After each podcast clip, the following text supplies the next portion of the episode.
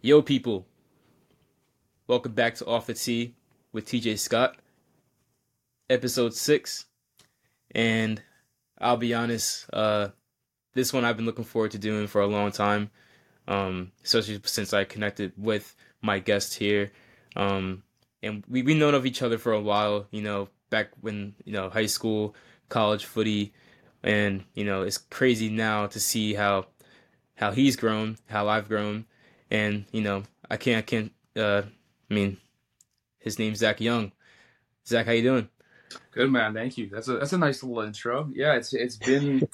yeah, I think we connected in, in high school, and then you went to go play for the college rival, and then yeah, now now we're both now we're both out, so now we're both trying to do our own thing. Right, exactly, bro, and that's what it is. You know, I mean, that's how life works. You know, and that's what the sport does. You know, it brings people together in ways that you may not have seen it, you know, in in in present time. But, um, you know, I'm grateful that you know it brought us back uh, to talking. You know, connections and, and things like that. So, um, yeah, let's, let's let's get started. So, you know, obviously you're a big fan of the sport. You played the sport mostly for your whole life, right? Um, what was your first club growing up in terms of playing? In terms of playing, oh, I, I was actually really late to the the whole travel. I, I think I played I played rec as a child and I quit when I was younger. I moved on to like basketball and, and other sports. Um, middle school came around and I, I, went to my middle school tryouts and I quit in my tryouts and I never played in middle school. Uh, high school came around and I went to went to tryouts and then I quit and I decided not to and then I walked on the team as a right back as a JV right back and then my junior year, I became a goalkeeper um, mm. overnight. I went to the U.S. Naval Academy for about three months and, and trained there, um, and, and, did a lot of goalkeeping specific training. And it was a nice summer camp. And then I came back as a goalkeeper. I played my junior year. I joined Cherry Hill FC, which is my my town's local team. I played there for a year, and then my summer going into my senior year, I committed. So I played goalie for one year. Uh, I committed to a college and then I played club my senior year again for, for Cherry Hill FC. Now that was it. And then I played in college. But for me, I was always I was always a goalkeeper, um, but I always tried to play different things. And uh, you know, I was always good with my feet, and I'm really good at playing out of the back, and I have really good foot skills because I always played different positions, especially when I was younger. Um, right. But you know, the transition was my dad was a goalkeeper when he played, and, and then I was like, as, as a child, I'd play around with it, and, and I would try to be a goalkeeper. So I knew how how it worked, and it wasn't as night and day as it sounds. Um, but yeah, then obviously played at Rosemont for three years for college. I, I played forward and goalkeeper, so I would switch every week, and you know, depending on what the opponent was and depending on what we needed for personnel, like I would be a goalkeeper or forward. It may be a situation where we need you for you know 15 minutes on the field at the center attacking mid to run around and, and pull strings, or you know we have a, a team we're playing against and we really want to build out of the back and use your foot skills. So it really depended on what the team needed. So for three years, I, I played both positions, and I probably actually played more minutes at center attacking mid than I did goalkeeper. But mm-hmm. uh, definitely a, a unique ex- experience, and I wasn't the greatest player in the world. I love the, I love it to death. I love the sport to death, but I, I tried my hand at coaching, and now I'm now I'm where I'm at. But the, the playing experience definitely helped, and I definitely didn't play as much as as most people do, since kids start at an extremely young age, and right. I kind of was late to the party. Absolutely, bro. And I mean, that's what makes, you know, a lot, I think, with US soccer, a lot unique, you know, because there's people, obviously, there's people who have the money, right, to start their kids in these, you know, big academies or big programs at such a young age, like at five, six years old and all the way up. Um, but hearing stories like like yours, you know, starting late and, you know, not obviously being, I guess, ingrained in it at, at an early age, mm-hmm. um, but you worked your way up to, you know, to the point that you were. I mean, in terms of as as a player, uh, getting to that point, it's always good to hear.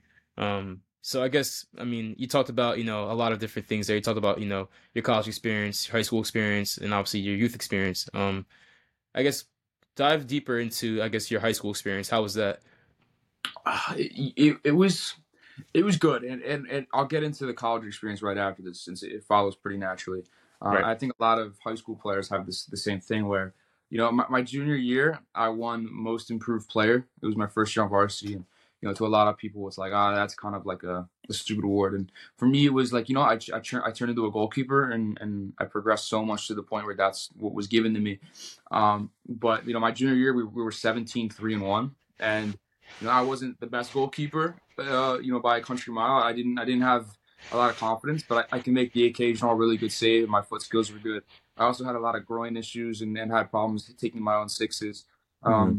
But my senior year was the year where it all really, really changed, and that's where I, you know, I was third team All State. I was first team All Conference. I played in the South Jersey uh, Senior All Star game, and that's where the accolades really started coming in. I was New Jersey's top 25 goalkeepers, um, and uh, you know that's where you know you kind of become the man. Like I'm, I'm starting week in, week out. I played every game of the season.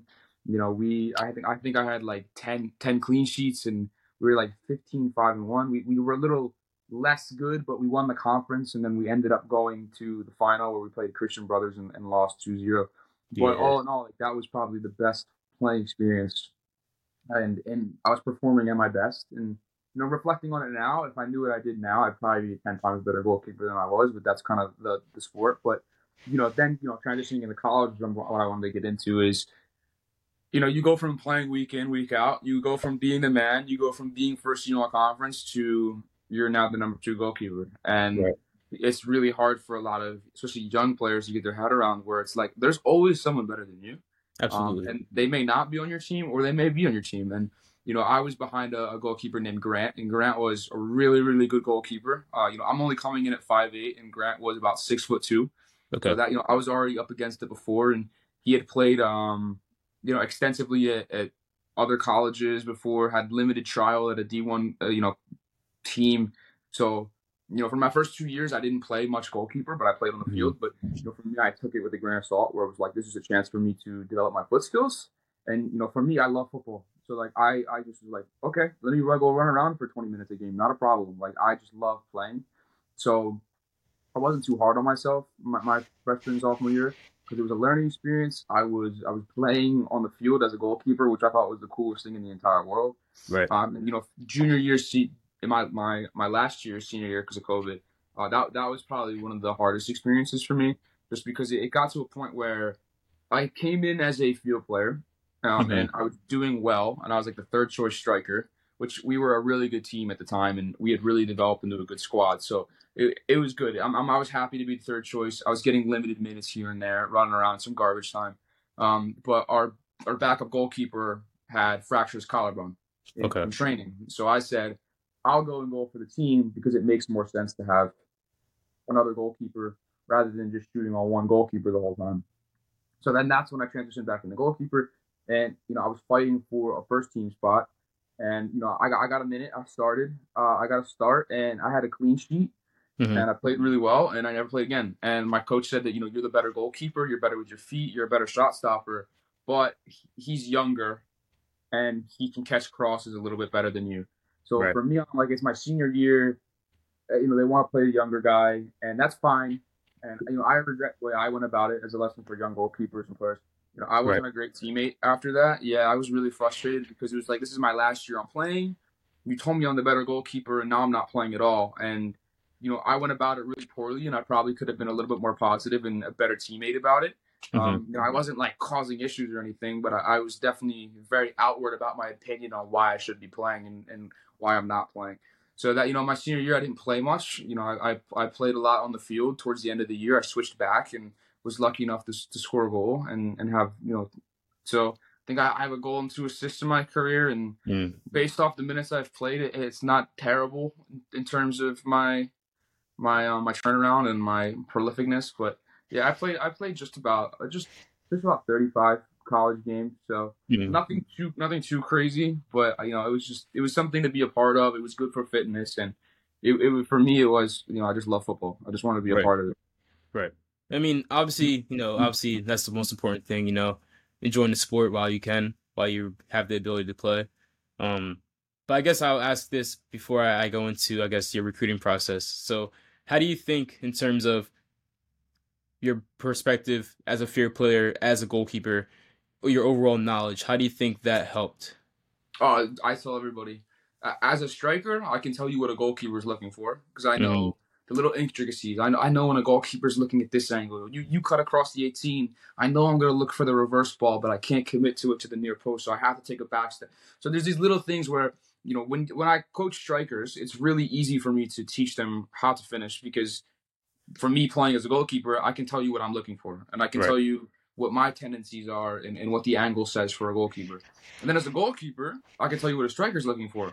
You know, from where he's shooting the ball and from what I've told him, this is what he's expecting me to do. And, you know, when he takes his touch like this, there's only, you know, one, two places he can go. If he's going to hit the reverse ball there, we have to be set here. So it's one of those things where they actually work amazing. And from seeing the field as a goalkeeper to now seeing the field as a striker, they actually go hand in hand. And, and most mm. people think they're mutually exclusive, but they're essentially pretty pretty integrated and knowing one definitely helps the other. And you know you can look at it where like you know uh, if you let in a goal it's either it's just a really bad save and right. if a goalkeeper saves the ball it's just a really bad finish. Absolutely bro. I mean you couldn't have said any better than that you know? Like you said it may seem like they're two extremes but in reality they go hand in hand. And um honestly it's good that you know you're able to get that out and you're able to teach that to you know youth players because once again that perspective isn't really seen as much just because people are so siloed into one position at such a young age mm-hmm. you know? So having that broader perspective definitely is is, is going it's, it's, helpful you know? It's definitely helpful. Yeah, absolutely. Um, so i guess going on to what i was going to uh, go on to before. So your recruiting process uh, going from high school to college how was that? I was i was um i was one and done I was, mm. yeah, I was one and done. I could have played at a lot of places. I had a couple Division two offers, um, tons of D three opportunities. Rowe and um, Cabrini actually had reached out to me, but I went to to Rosemont because we, we weren't a very good team at the time. And for mm-hmm. me, like I said, I love football. I just want to play, and I didn't want to go waste my time and my happiness going to a better school to not play at all. So right. I, I, went to a, a lower school. We were not very good my freshman freshman sophomore year, but I was playing a lot and I also was fortunate enough to get a full academic scholarship there. So for me, I was like, I get to play football and I get I get a free education. Um, and then you know by the end of my, my senior year, we actually went to um, the NCAA finals. Mm-hmm. And we, we played in the took the tournament and we played the number one team in the country and lost. But you know from the time that I committed until then, it was like night and day. And yeah, like I said, I just wanted to play, and it, it, was pretty simple. I applied, I got a full ride after a bunch of interviews, and I was like, "This is where I'm. This is where I'm going to go." Absolutely, bro. Was it the? Did you guys play Amherst that year, or was is that? Yeah. I, okay, yep. so yep. I might have been the year that year was up in Massachusetts, right, Babson? Yep. Mm-hmm. So you were on that team. Okay, okay. So I was, obviously, I was last year. Yeah, and I actually went. I actually went on and played 13 minutes at left striker. So how was that experience? I, I, got to play. Yeah, no, it was cool. I mean, my my uh, my family's actually from Massachusetts. Like my cousins live there, so they actually mm-hmm. came out to the game, and it, it wasn't too far from Boston. And it, it was it was my last 13 minutes of my collegiate career, and I'm glad someone got to watch it. And you know, I didn't really I didn't touch the ball much. I think I flicked on one header, and that was that. Um, but yeah, no, it, it was cool. I mean, it, a beautiful facility. The grass yeah. was the grass was beautiful. Um, you know, obviously you play the number one team in the country first round. It's is what it is at that point. Right. Um, I guess I can speak for my, uh, not for myself, but I mean, I, I, was obviously up there up there as well. Um, because it was like us, it was us uh versus you guys played Amherst and then we played Babson the like the game right after. Mm-hmm. Um, but you're right, bro. Like the facilities there, like the the whole experience was so cool. Uh, it felt like we were like you know the most important people, if if that makes yep. any sense. Yeah, no, um, for sure, it was awesome. But yeah, obviously, like hopefully, I, I wish every I guess American D three athlete you know that chance to ever play in a national tournament like that because it was awesome. What what a place! But um, I guess going into your academics, right? So, what was your major? I was sports management, and then mm-hmm. I had a mm-hmm. minor in art. And then and I, how? Oh, my fault. I didn't even cut you off there. No, no, you're good, man. Uh, no, then I actually I did an accelerated master's degree program. So then I started my sophomore year taking master's degree classes. So when I graduated um, in May, I finished my master's three months later. So mm-hmm. you know, I had a master's degree at 21.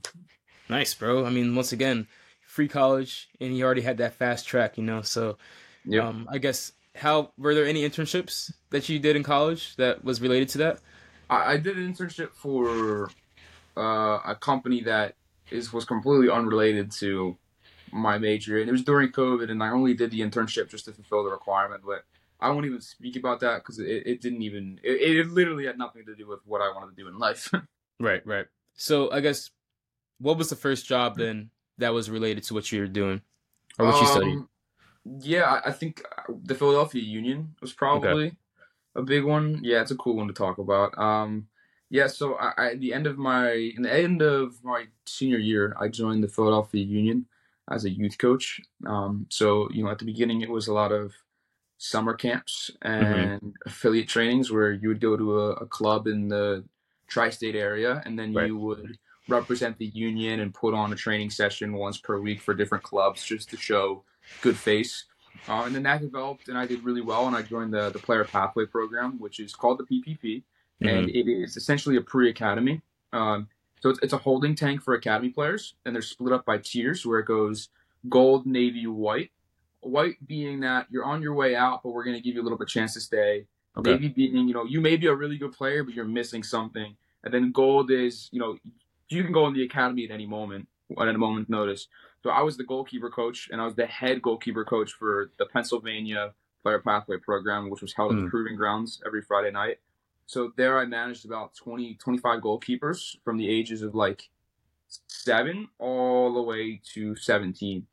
So I'd be there for three hours every Friday, just doing goalkeeper training. I'd go to their tournaments. Mhm. Um, few, few of the kids actually made it to the academy, which was incredible. A really good feeling for me. So, so that really helped. And obviously, with my with my job now, which we'll get into, it definitely helps me see the game in a, in a, in a tactical sense and in an analytic sense. But Mhm. there's only so much detail I can go in since I'm only I only dealt with younger kids rather than professional players. Right. Um, so, but I was at the Philadelphia Union for about a year, uh, a year and a couple months. Um, so that was definitely my first professional sports experience. I had done private training sessions for years before, since I was like 16. Um, so I've been I've been coaching since I was, yes for about eight years or so. Nice. So I've, I've definitely been through the ringer with with with it all. But the Philadelphia Union was definitely the first uh, job that was really really set me up for for what I was going to do.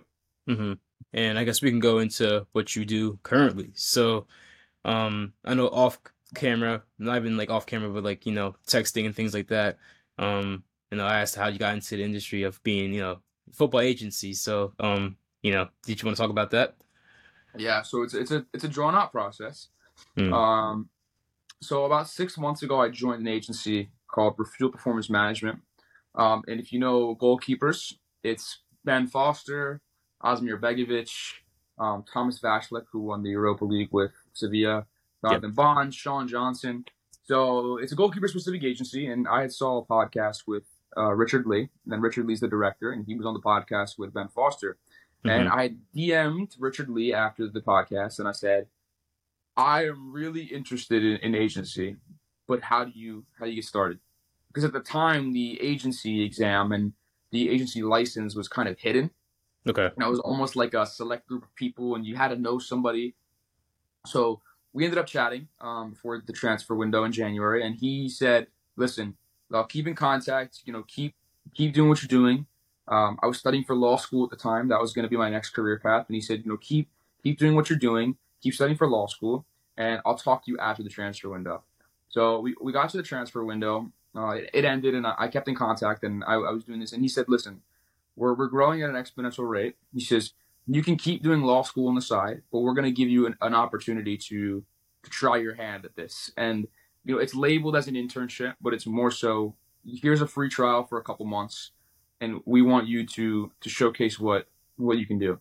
Right. So you know, I I have always known what agency was, and I always wanted to do it. Um, but now it was like let, let's let's get to the business.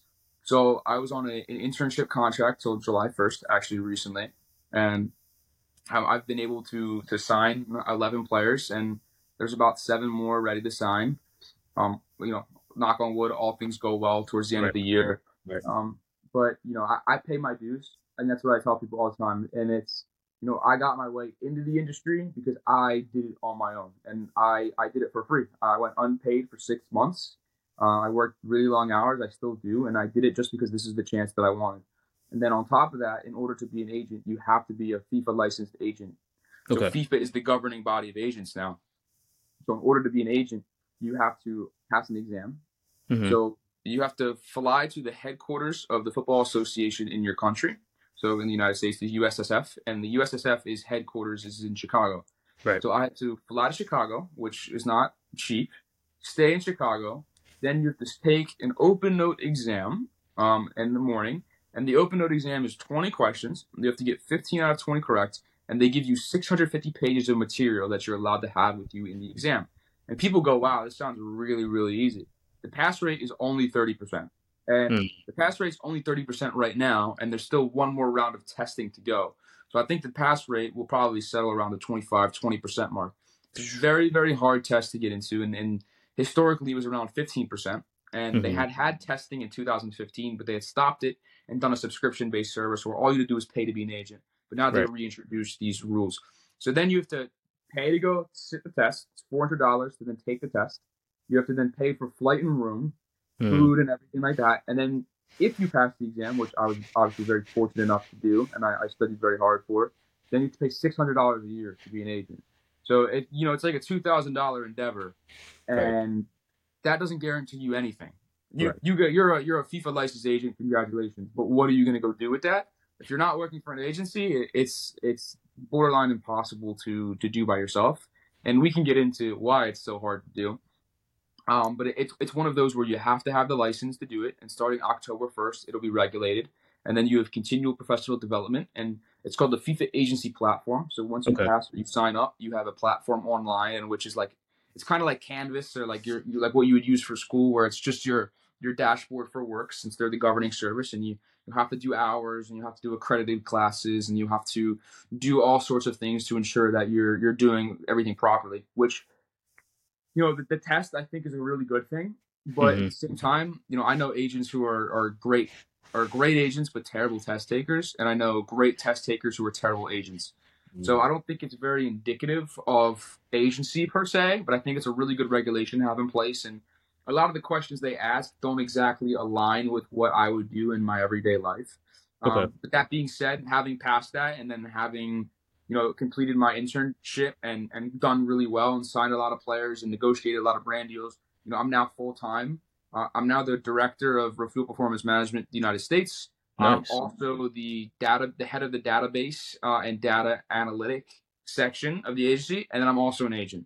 So I have three um, different roles within the agency, and I now manage the entire United States landscape for the agency, and I'm the director of that. Nice, bro. I mean, congrats. Um, so Thank I guess going into the data analytics part, um, what does that entail specifically? I, Like, yeah, it's it's crazy. So it started with me just doing the United States. Um, we have spreadsheets and, and everything, and uh, I think I, I showed you in, in privacy without giving away inf- any information. But I mean, if you wanted someone's contact information in the world of football, I have everybody's phone number. It's crazy. Um, but a lot of the analytics that I do is I have a spreadsheet tab with every league in the world, and I have every goalkeeper in the world, number one through number five, if there is, and it's name, date of birth, height, nation, caps, contract, highlight reel, games professional, contact status, injured, loan, loaned in. And this Mhm. way I can see every opening across the entire world. Because if we have a goalkeeper in the United States and he's really good, maybe he can make the jump to Europe. Where are the openings? Where are the contracts? Hey, you know, maybe this isn't a good time right now, but this club has three contracts expiring and they're not going to renew. So it's all this types of information because being an agent is one thing and getting a license is one thing, like I said. But if you don't have the club contacts and you don't have the market research, I mean, what are you going to do with your players? You can't do anything with them besides Right. just have them. So it's important that we know the openings. We call the clubs and we talk, contact the goalkeeper coaches directly. So we're in constant communication with them and and then we're able to speak with them on a daily basis and go, hey, what are you guys looking for in the off season? What are you guys looking for at the end of the year? Or do you want to make a change? Do you want to have a goalkeeper transfer? Do you need a different goalkeeper that fits your profile? You know, we have a separate tab where we're able to record all of the responses we have, all the Premier League, everybody, and we have everybody's responses, and that way, you know, we can look at our data and what the Mhm. contracts say. We can then contact the clubs based off this information, and now we have an almost picture perfect idea of what the market is saying. And since we only do goalkeepers, eh, no one can compete with us and, and our staff, especially you know our, our goalkeeper analytics, our goalkeeper coaches, and there's a few very well known people that have, have joined as well. Absolutely, bro. I mean, once again, having that centric, you know, that niche of, you know, Mhm. just specifically goalkeepers, like it's hard to dispute that, you know, especially when you have like a, like you said, like refuel and you're the director of the United States, and I'm I'm guessing there's obviously directors across you know the world, like you know you got, or is it just United States in in England? That's it. Really? Yeah. So it's just it's there's three directors. I'm I'm like a self-proclaimed director since I own the LLC, and that's just what I deal with. But they're primarily in Europe, and Rich, Sam, and Scott are the three directors of, of the European and English market, and then I'm the sole director of the United States market. That's it. Wow, bro. It's, so, so, it's a medium, it's a medium to medium to, to small, medium to large uh, agency. It's only 15 mm-hmm. people, uh, but we're the leading goalkeeper transfers for the past seven transfer windows. Wow. So yeah, so I mean, it's it's there's about 70 players, um, about 50 50 or five or so goalkeepers, and about 30 million dollars worth of talent. Mm-hmm. So mm-hmm. yeah, it's it's a, it's yeah, it's a lot. It's cool, and it's it's definitely one where you have to be careful because you don't want to take mm-hmm. too many people. You don't want to take too many people on, but you actually, in my opinion, you have less issues when you take more players on. In what ways? Because you know everything. Where if I have like let's take let's take an ex- let's take an example. So I have you know six USL players currently. Mm-hmm if one of my players leaves their club, I know that one of my players can move to that club. So, you know, if I have the starters at every single USL club, I can just move them all around and fill each other's places. Whereas mm. if you don't have all of their, if you don't have all their information, you don't have a bunch of players, then you're kind of just like, oh, this is available, this is available. Where I can strategically go, he's leaving, this profile fits here, and then you can replace him there. So that way, it's like a big jigsaw puzzle, and having more players actually allows for more freedom. Then you already have the relationship with the club. You know how mm-hmm. the clubs are going to negotiate contracts, and now you know the openings and what the contracts are going to be. Mm, and now, okay. as as the agent, I know the move that's going to happen before anyone knows it. Right. And I guess going into that, has it? How has your relationships with like the media? How how does that go into play? Mm, in terms of like my personal media or like media appearances. Uh, I would say in terms of maybe just like breaking news, like breaking like you know if somebody's going to transfer somewhere, like that sort of thing. Like how do you deal with that? Um, I know it before Fabrizio knows it. Okay. So yeah, like I so everybody thinks Fabrizio's quick. I, I mean, I could I, I probably know most transfers a couple weeks before they're even announced, like mm-hmm. by Fabrizio. Uh, in the goalkeeper world specifically, um, you know, like Lawrence Vigouroux, which was just announced to Burnley uh, yep. from Leyton Orient. You know, League League Two all the way to you know the Premier League, right. which is insane. Uh, I've known about that for about a month now, and then it was mm-hmm. finally announced last week. And you know, there's a couple there's a couple goalkeepers like you know Raya's transfer listed. That's that's well known and as removed. I knew about that about three months ago. We have okay. it because we called because we called the club directly. So you know, I have a lot of sensitive information that I would never give out, obviously, because it, right. it affects my well being. I don't want anyone to know that. Um, but in terms of the media, I mean, we have a media team as well, and we're very good at, at, you know getting our players positive publicity as well as managing the ones that are out there. But in terms of moves and deals and everything like that, we actually we, we know it before it even happens. And since we're so well connected with the clubs and the coaches, we hear about it often months before it's even leaked. Hmm. So I guess what I was trying to allude to was, I mean, he answered my question absolutely, but I guess, I, I mean, I guess I wanted to understand how journalists get their information. Is it like via the club? Is it via agents? Is it via you know people like that? But I mean, I mean, I actually, I actually don't know. Um, but mm-hmm. now that I'm in this position, I could probably tell you that an agent is is the one that's responsible for it, and it's done on purpose. Mm-hmm.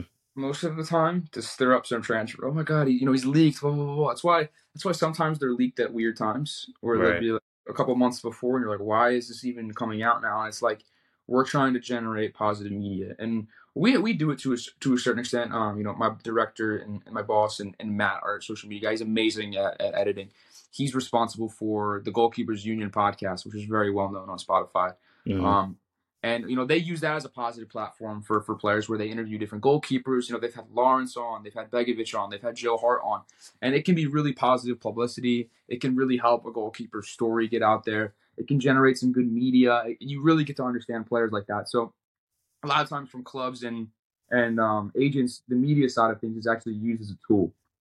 Hmm, absolutely, bro. I mean, that's actually good to know because once again, I know a lot of people they read things on Twitter, you know what I'm saying? They see the notification and they don't really understand, you know, how that process works. So, um, obviously for somebody who's I want to say casual, but they get the news and they just don't really think much mm-hmm. about it. You know, it's it's good to know the background for sure. Yeah.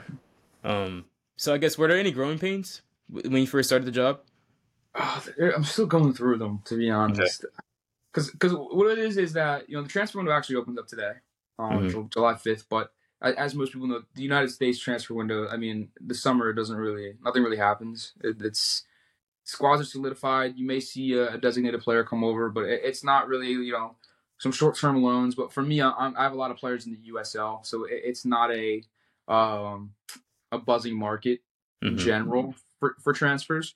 Um, but you know, I've entered this first phase of talent acquisition, is what I call it, where I've signed all these players. I've got them to buy into to our process. You know, I've shown them our credentials. I've showed them what we're capable of. Um, I've been transparent. I've been honest, and I've got them to join us, and that's great. So now we have a, um, a, a not even like a, like an Amazon. Uh, you know, we you can look up who you want, and, and we have them now. So that's great, and, and that took me a lot of learning. How what's, what's the right message to send? How do I contact the club? And now we're in the second phase where it's now we have players we have to do something with them. You know, I've, mm-hmm. I've flown out to see a, a, couple here and there, and that's that's fun and all good. But you know, it's not to be selfish, but you know, if if they don't make money, I don't make money, and we don't make money. So now it comes to the point where we got to get something going here. The transfer window is opening. The league's actually coming to an end, and that big mm-hmm. next transfer window, that's when we have to generate some income on the back of the year, right? So that's the next phase for me, um, and, you know, including contacting the clubs and it's been good, and I have a good relationship with a lot of goalkeeper coaches, but I have to continue to form them and stay on top of them. Um, you know, brand deals was a was a growing pain at first, but now that's probably what I'm best at the moment, getting brand mm-hmm. deals and different sponsorships. So yeah, I would I would say you know the, the club contacts and, and the beginning of the transfers, and you know I haven't really done a, a deal per se yet. So learning how the clubs are going to negotiate. You know, what do I come back with? Should I start high? Should I start low? Um, you know, there's housing stipends involved in the USL on top of salary right? So you know, have to negotiate that for a player. You know, is the player married? Is he expecting mm-hmm. a baby? You know, these are important information that have to come into play as well. Just because you know the USL doesn't pay a lot of money, but you you want the most money possible. Um, and then you know, on top of all of that, you know, MLS Next Pro. I, I have two players that are playing MLS Next Pro, um, and it's important that they're setting themselves up for the future and that's a little bit higher level, even though it's considered the third tier. But that's where you can really set yourself up because those MLS next players they train with the first team all the time. That makes sense, and um, I mean, how, how is that? I guess with obviously there's a split between obviously like Red Bull two, Union two. I mean, not even Union two, but like you know, like the teams like that, they're part of the USL Championship. Like, how do you think the MLS Next Pro? How do you think that affects in terms of like transfers and maybe opportunities in the future? Yeah, I mean the USL has definitely differentiated itself now, where they they used to be um, a lot of those breakoff teams, but now MLS Next Pro are only the breakoffs. So like Bethlehem Steel, that doesn't exist anymore. The Union right. Two is what Bethlehem Steel would have been, but now they're in the MLS Next Pro. I think MLS Next Pro is actually my favorite place to look, and the mm reason is because they're directly correlated to the club. They're signed to the club, but they're signed on a MLS Next contract. Right. Uh, we, we could take Mihailo, for example, one of my players, Mihailo Miskiewicz, great guy. Um, you know, he's on X amount of money, but he's been there since he was a kid. So he's a homegrown player. And, you know, the number two and the number three at Chicago are going to be 32 years old next year. And, you know, then you have Chris Brady, who's, who's you know, Gaga Slonina regenerated, another young goalkeeper from Chicago that looks yep. like he's going to be on the move to, to, to Europe eventually. So for someone like Mihailo, I look at it and I go, you know, a first team contract for him in the next couple years, you know, turning 25, it's really going to set him up nicely. And, and it's that's the type of market knowledge I need to know. And, you know, Mihailo, he trains with the first team. Mm-hmm. He He's at the club, he's at the training facilities, and he was in the academy since he was a kid. So all these things inside of MLS Next that come together, I think it's the best the best market possible. I think that's what's going to produce the, the best players. But that being said, you know, if it doesn't work out at the MLS next level, the MLS level and the MLS next level, I think the USL is then a really good level for them to then find their feet and play regular minutes. Right. Um, that's also that's all true points. Actually, when I was down in uh, Orlando for vacation last week, uh, my family went to the Orlando City uh, Chicago Fire match, and Brady actually started for Chicago Fire. Um, but I mean, I think unluckily, I think his defense let him down in a lot of situations. But um, obviously, you can see like his ability, and you can see obviously he's growing as well. So I mean, all those points are all true. He's he's only 19 years old. It's crazy. He's right. He's, he's so young and he's so talented. And you know, Slonina is the same. You know, 18 years old. He moved to Chelsea. Yep. I, I, think you'll see Chris Brady on, on the move pretty soon. I, I don't know anything about it. Um, his agent Brad Friedel right. works with us at, at Refuel Performance Management now. Um, so it's nice that we have Chris Brady, um, you know, being tied to us in, in a way. Um, but from from his ability wise and from what I know about goalkeepers, I, I don't think it'll be. Uh, I don't think I'll be staying in the United States much longer. Mm, absolutely. So Chicago fans, if y'all I don't know if you have any Chicago viewers, but um, yeah, there you go. Um, so I guess going into your job again. So what are like I mean obviously people see the lifestyle, right, of an agent and they think it's uh, you know, just negotiating deals and it's like traveling and all this glamorous stuff, but like well, what are things that, you know, that you think people misconstrue with being easy but is really not? Oh, it, you're right. So yeah, you you were talking to me about the other day and you're like, "Oh, you got to, you got to go to Miami." And I'm like, "Yeah, for a couple days." Um, right. but you gotta there's there's so much there's so much you need to do and this is why being an agent by yourself is so hard so you know for, for me I, I gotta do i gotta do brand deals i have to do brand deals for my players mm-hmm. i have to social media posts i gotta be active on social media i have to be reposting my players posting when they have games creating social media graphics negotiating contracts mm-hmm. um, speaking to our, our legal team you know you have to be you know i have to do the market research contacting and messaging all of the players um, you know, if my my player, you know, his, his girlfriend breaks up with him, I got to be there for him, and I'm not nothing wrong with that, but it's another thing. You know, I have to be on call 24 seven. You know, my our director Richard Lee lives in Dubai, so he's eight hours ahead, and I'm the only United States employee, so everybody else lives in England, so it's five hours ahead. So right. while I don't necessarily have a schedule, I have to be available. It's like being on call all the time. You know, so then I'm filling out data, I'm doing graphics, I'm looking at, at legal things, and all these things start to add up and add up and add up, and it's like if you don't have a team to, to surround you, it's very difficult. You know, we have a concierge person. If you want to make dinner reservations, you can go to her. Social media team. He's doing. We're doing podcasts for our players. We're doing positive publicity. We have legal counsel, doing great. We have a media journalist. We have a Premier League analyst. We have two Premier League goalkeeper coaches. David Rouse. He worked for Man City, Man United, QPR, and um, I, I forget the other one. Uh, West Brom. Okay. we have Neil Cutler. Neil Cutler worked for Aston Villa, and he's famously known for being Emi Martinez's goalkeeper coach. He mm-hmm. works with us too. They're both great guys. I love speaking to them. But then they're they're there for added goalkeeper analysis. If our goalkeepers need help, they want to break down extra film. You know, I had a player the other day ask for a gym program, so then they have to do that as well. Um, and then we have you know we have Brad Friedel. He's there as well as another resource.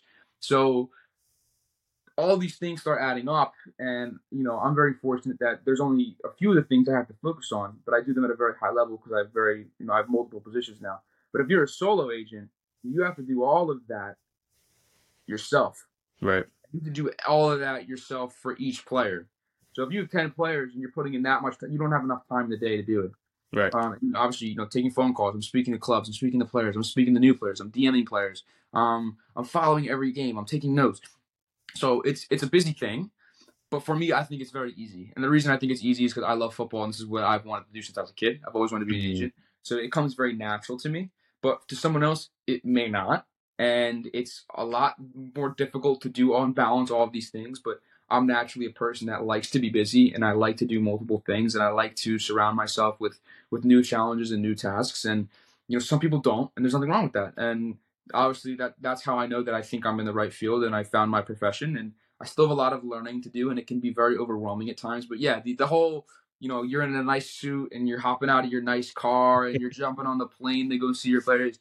Some of that is true. Like, you know, I got to fly to Miami to see one of my players play for the national team of Cuba, which was, you know, incredible. So it was really cool. I got to take a three day trip to Miami to watch a game and you know, I've been to you know the, the Subaru Parks to watch a player play for um, Chicago Fire too, and not I'll be flying out to Memphis, Tennessee to watch two of my players play against each other. So mm-hmm. it's cool and it's it's definitely good to be able to meet your players and see them. But that is probably like the one percent of my job where I get to go do fun things like that. And the other part of it is all of these other things that I'm speaking to you about.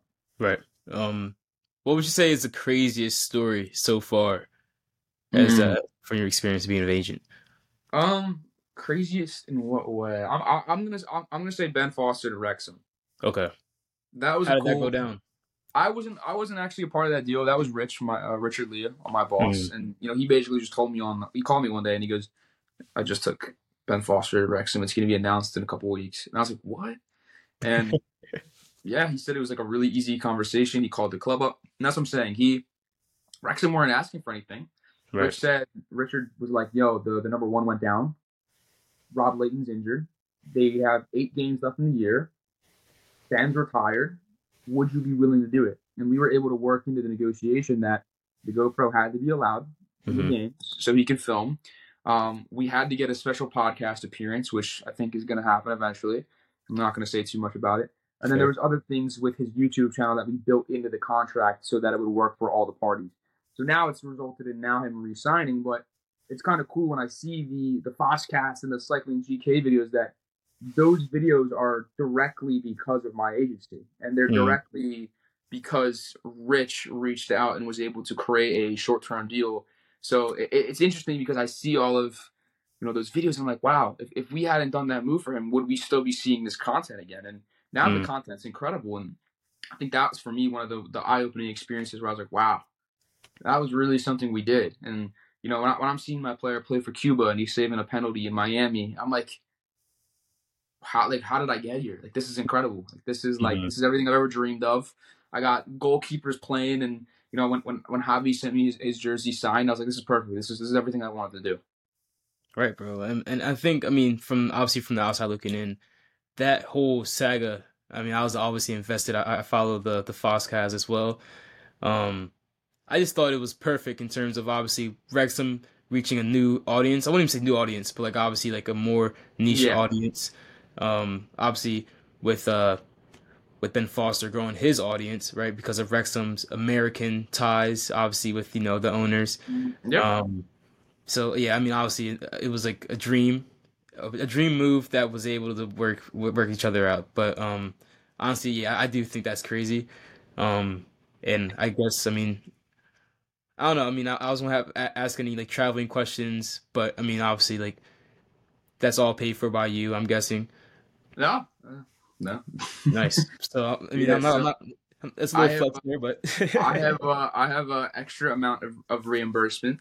So Okay. every month I have a specific number of reimbursement that I I can hit, and um you know it's great because I get all the travel points on my Mhm. credit card, and I get my reimbursement at the end of the month as part of and, and my salary as well. So reimbursement separate, um and it- all I I basically pay for it on my card. I get all the Mhm. travel points.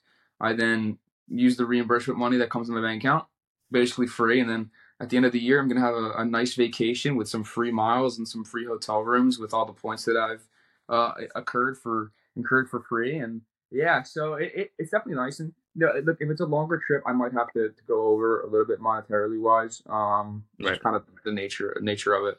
Um, but with with my salary, I'm, I'm able to cover it. But yeah, traveling is a big part of being an agent and seeing your players and and being able to meet them and, and take them out to eat and have conversations and get to know them on a human level is important and that's definitely something that it, they they stress heavily and it's a little different in England and, and in Dubai where you know you can you can drive a car from the top of England to the bottom of England in 24 hours where you know, if you were in the United States it's going to take you a, a couple weeks so the price of flying is is definitely steep so I try to make sure all my flights are on the East Coast just to make it you know most budget friendly for myself and for the agency Okay. Um. So obviously, th- I mean, I appreciate all the all the you know the background, the details of you being an agent. So I guess want to transition more towards your love of the game. Um, what would you say is the craziest match you've been to? Oh, hon- honestly, the one I was just at, Guatemala versus Cuba. I Okay. have never been in, in an atmosphere like that before. It was incredible. I mean, I've been to England. I've watched Man City play Leicester City. I've, I've watched Jamie Vardy, Chip Ederson. Like that was that was scenes like seeing like the limbs of the the Leicester City fans like throwing beer on me. It was great. It was a crazy game. but the you know Spanish speaking countries and their love for football and their craziness, and it was a great atmosphere because they weren't like violent towards each other. They Mhm. were just two prideful countries that were just so happy to be there playing each other. But the Guatemala fans were like incredible, and the stadium was like shaking. And it, that was for me. I was like, this is the first time I've flown to Miami by myself to watch a soccer game, and I was watching it and I was just like, what in the world am I sitting in? And I'm like the only English speaker in the entire stadium. And I'm like, well, I don't even know what's happening around me. It was insane.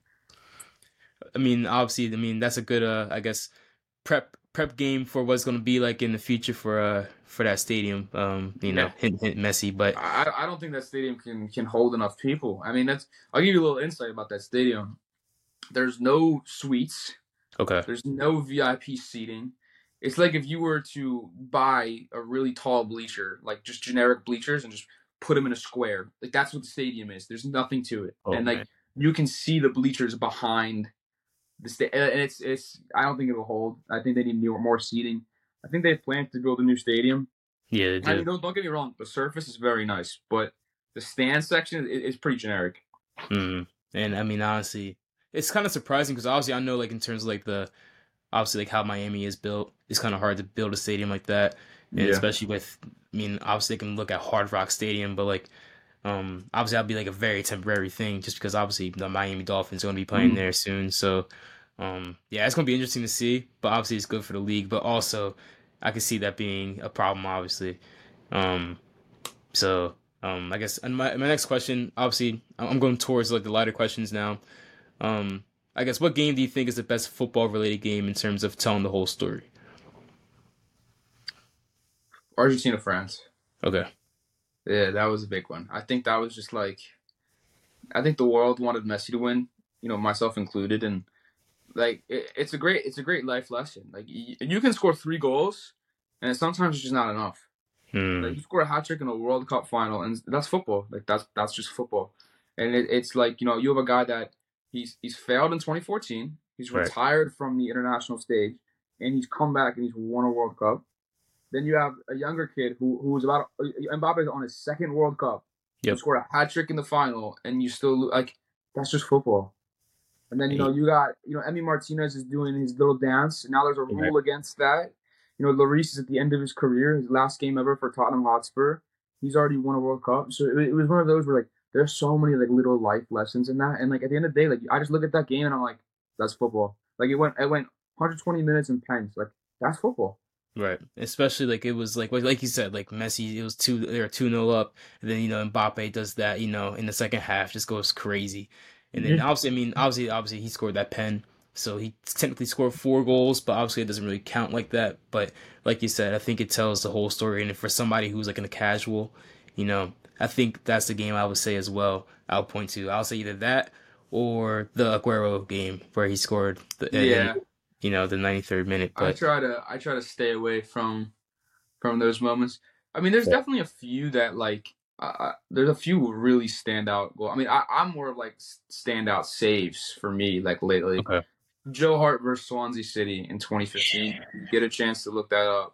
It was a header off a corner onto his left side, and it was just ridiculous. And that No, for me was like that. that for me is probably the best save that I've ever I've ever seen in my life. Genuinely.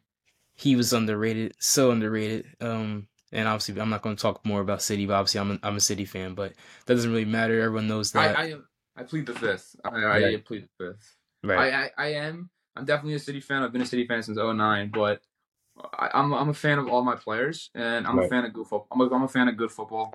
It's it's it's cliche, but like I, I'll watch United play. I'll watch Chelsea play. I don't care. I just want to Yeah. watch good football. But at the end of the day, if Man City are, are winning from it, I'm very happy. But you know, I'm, I'm I'll watch any game as long as it's good football. It, it's good quality, and, and that's all I really care about.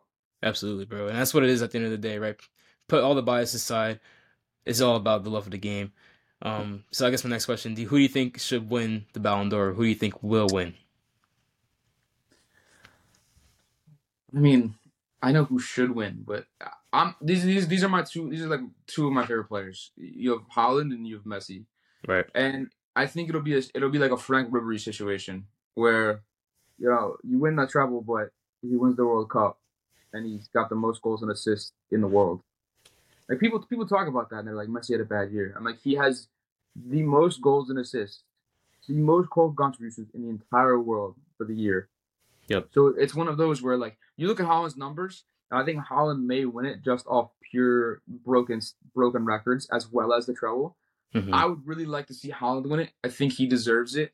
But that being said, I think Haaland the past the last eight games of the year he was really poor. I, I think in terms of what we've seen him at, I mean, I, I look, he drags a lot of space out. He drops in. Defenders come with him. You know, if Haaland wasn't in the box for the, the, the Champions League final and that ball spills out, like that's that's easy pickings for a six. Right. But Haaland drags two center backs to him, and the ball spills out off of a rebound, and then you have Rodri who can run onto it for free. If Haaland's not in the box there, that, that, that that's not an opening. That that ball Absolutely. is closed down, hundred percent. So he does a lot of willing running, and he does a lot of like he controls space, he controls. But I mean, like, I mean, you, you take the second leg against Real Madrid, you know, Haaland could have three, and I think it's gonna sound crazy. This is my my unpopular opinion. I think Haaland is is not as great at finishing as people say it is. I think no. Instinctual, but I, I, there's a couple moments where I'm like, I'm scoring that. I, like genuinely, like there's a few where you know he gets in against Real Madrid and he puts the ball on his right foot, and you know Courtois makes a good save with his arm and it comes off the bar. But you know I put Aguero in the situation, goal. You know I, the header save on court, the Courtois made the header save. Um, the second one where he tipped around the bar, it's a good save, but a little more error than that, goal. I mean, then the first one where he heads it back into Courtois and he's running across goal, I put Harry Kane in that situation. It's a goal. Yep. So, but I think the scary thing in what I'm saying is is that he scored 61, 63 goals this year, and yep. he could have had like 10 more if he developed a little bit better at finishing. Right. That's, that's the crazy part to me because you know he's doing he's doing flying back heels against Dortmund. You can't teach that. He's doing bicycle kicks against Southampton. You can't teach that. Um, you know he's he's running through the hole and, and pushing over a center back and then rounding the goalkeeper against Brighton. Like it, it's joke. Right. But like I said, like there's a few moments in game where I'm like, how, how's he not scored? Like how yeah. how how's he done that? You know. So that, I think there's a higher ceiling for him, and I think if he, I think. I think you're gonna win a Ballon d'Or, and it's not gonna be Messi this year. It, it has to be Haaland. So either either one, I'm happy with. But I'd like mm. to see Haaland. I think. I mean, I think I agree with you with Haaland not being as clinical of a, of a finisher, finisher mm. as you know as people say, because I see him as a very volume striker. If that makes any sense. Mm-hmm. Like, think of it like a Steph Curry who shoots a lot of threes, right? He yep. may miss a lot, but he, you know, obviously he's one of the greatest greatest shooters in the world. But with his positioning, obviously he's good at that. He's probably the best in the world at f- positioning wise. You can't but teach it. It's his it's his ability also with his right foot. Sometimes he doesn't know how to cut onto his right. He's very left footed favored. Um, well, and also yeah, he, he, can't create, he can't create his luck, and that that's that's right. the thing where look, you have you have Kevin De Bruyne. You're going to add Kovacic. It's going to be it's going to be good. I think you get another winger in there, provide some service, a little bit more pace. I think I think goals galore. Right. What I'd love to see from Haaland, he did it once th- this year where he took the ball from midfield, he drove against Wolves, and he dragged on with his right foot into the left side. Right. That is yeah. like if you if you can do that, and you can find the pockets and you can go with the ball like like a full Foden drops in goes. You add that to your game, it's just you're so much more dynamic. And I think that's the difference between Mbappe and, and Haaland. I think I think Haaland is a more instinctual finisher. He relies mm-hmm. on service. He'll find the ball. But I mean, if I give the ball to Mbappe, I know he's going to go for goal every single time. You know, right. and that's that's where I think you know he adds that that little game. You know, the little one twos on the edge of the box, or or you know, the little tight control between players when he's cutting through the 18. Like like you're saying, like those little intricacies, like for a number nine, like a Thierry Henry type of striker, or like mm-hmm. a Zlatan type of striker, where the close control is incredible. Because you know the, the concern always is is like when, when KDB leaves, what what what's left? And don't get me wrong, he scored goals at Dortmund, he scored goals at Salzburg. I don't think it's a, a uh, you know I don't think it's just service, but are are, are you going to break sixty goals a year without service? No, right, exactly. And I think I think the more impressive thing this year was Harry Kane scored thirty in a Tottenham side. Yep. Like I think I think that's this, is, this, is, this, this is an unpopular opinion. I think Harry Kane would have scored more goals this year than Haaland if he was playing in Man City's team. Because mm-hmm. you know Harry Kane, like I said, he has the ability to drop in. He can shoot from range. He can, you know, he gets involved in the build-up. He involves the wingers. I think Haaland is very much the highest man in the attack. Yep. He, he's going to get in behind. You know, I don't think he scored a goal from outside the box besides the Wolves goal, and that was dragged across the floor. So I think, you know, you're scoring 30 in the Tottenham team. Imagine if you were in City's team this year. I think you would hit 40. Like, it, it's a joke. And, you know, his his involvement in the build-up play but that being said, you know, Haaland's only 22. Like all of these things can develop over time. You know, Harry Kane was at Norwich City until, you know, he was like what 23, and he was at Leicester yep. and, and, doing different stints. So the fact that he's playing at the level that he is at this age is not a discredit or disservice to his ability, but mm-hmm. there's definitely things that need to be developed, and especially in a Guardiola system, because usually, usually with Guardiola, the second year is your best year. So the fact that he's put up 61 in his first club year with City and Guardiola is is a bit of a joke, to be honest. Yeah, bro, I definitely agree with you on all those points. And I guess this will be the final question before you know we can hop off. Um, simple, simple choice, two choices, right? FIFA or Football Manager? FIFA. Mm. I've, why? I've, I just yeah, so this is my this is this is my so you know when like you ever play basketball outside or you're you're at a field and a car drives by? Absolutely. you're like you're like that might be that might be Guardiola in his car like that I think Sir Alex Ferguson is driving by and you're like let me just smash a knuckle. So you never like you're playing basketball and you're like I gotta throw a window down or something like that. That that feeling will never leave my body. And mm.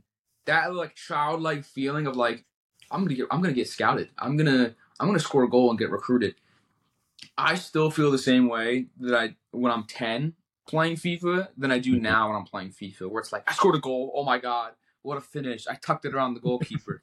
Like I, I'm playing pro clubs with myself. I scored a goal. Like those little feelings oh my god they'll never leave my body. So for that reason I love FIFA because I can play the games I can show off I can have fun I can score pretty goals I can interplay headers. I love playing as a target man Right, Hmm. football manager is cool, and I actually think it comes really in handy with my job because it has all of the details and the potential. But for me, yeah, I mean, I've spent a lot of money on FIFA, probably more than I ever should. Um, but yeah, like a couple, couple, a lot, a lot. I'm not even gonna the details. Hope glad I have a. a the good news is, is that FIFA helped me now work for FIFA, so I think it was a worthwhile investment, Mhm. and it came full circle because you know I know every player in the entire world. It's a bit of a joke, um, but yeah, that that feeling of like someone's gonna see you scoring a goal and the adrenaline you get from like scoring goals, oh my, and like making a good save, that I lives with me forever, and that's why I love FIFA. I mean, absolutely. I mean, well, what a way to you know wrap up a podcast. I think you couldn't put it any better than that because I think people see it in a different aspect. You know, people see it through the ultimate team aspect, not through the pro clubs. Like you No, know, like I- I'm- people our age. Exactly, and like I'm a big I'm a big Ultimate Team guy, but if pro Mhm. clubs was better, I would only play pro clubs. Oh, absolutely, Like, absolutely. right? Like, and it's yeah, it's it's one of those things where like I would I would only play pro clubs if they made pro clubs better because one, it's just way it's just way more fun. Yeah, I mean, basically playing as I mean, obviously it's a virtual version of yourself, but like you know, with your boys or whatnot. Sometimes um, exactly, and it's it's good fun. And I actually got rid of my for work to focus on work. I got rid of my computer and I got rid of my Xbox. So I haven't been playing in a minute, but Mhm. I think I think with my first paycheck, I'm I'm gonna have to pick up like an old Xbox One, so I can I can play because I I miss it, and Mm. it's one of those things where like it, it's always good. I always tell people it's really good to have different outlets in life, and you can't let it consume you.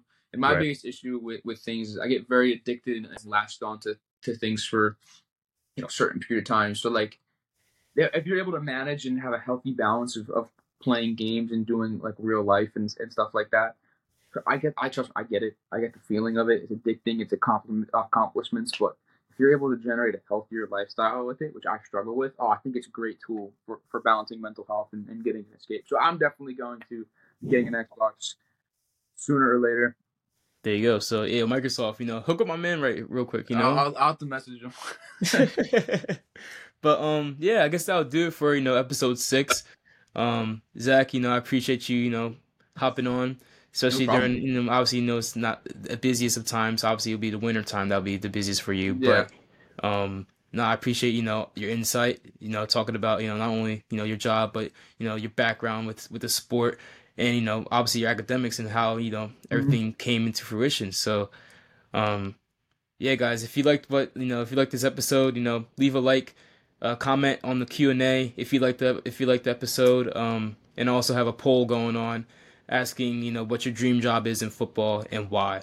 So, um, if you guys want to engage on that, you know, like, share, retweet, um, you know, do whatever you want to do, you know, because I feel like a lot of the information that Zach, you know, spit out was really, really important and a lot of things that people don't really see with the sport. Um, so yeah, guys, uh, that'll do it. Have a good one.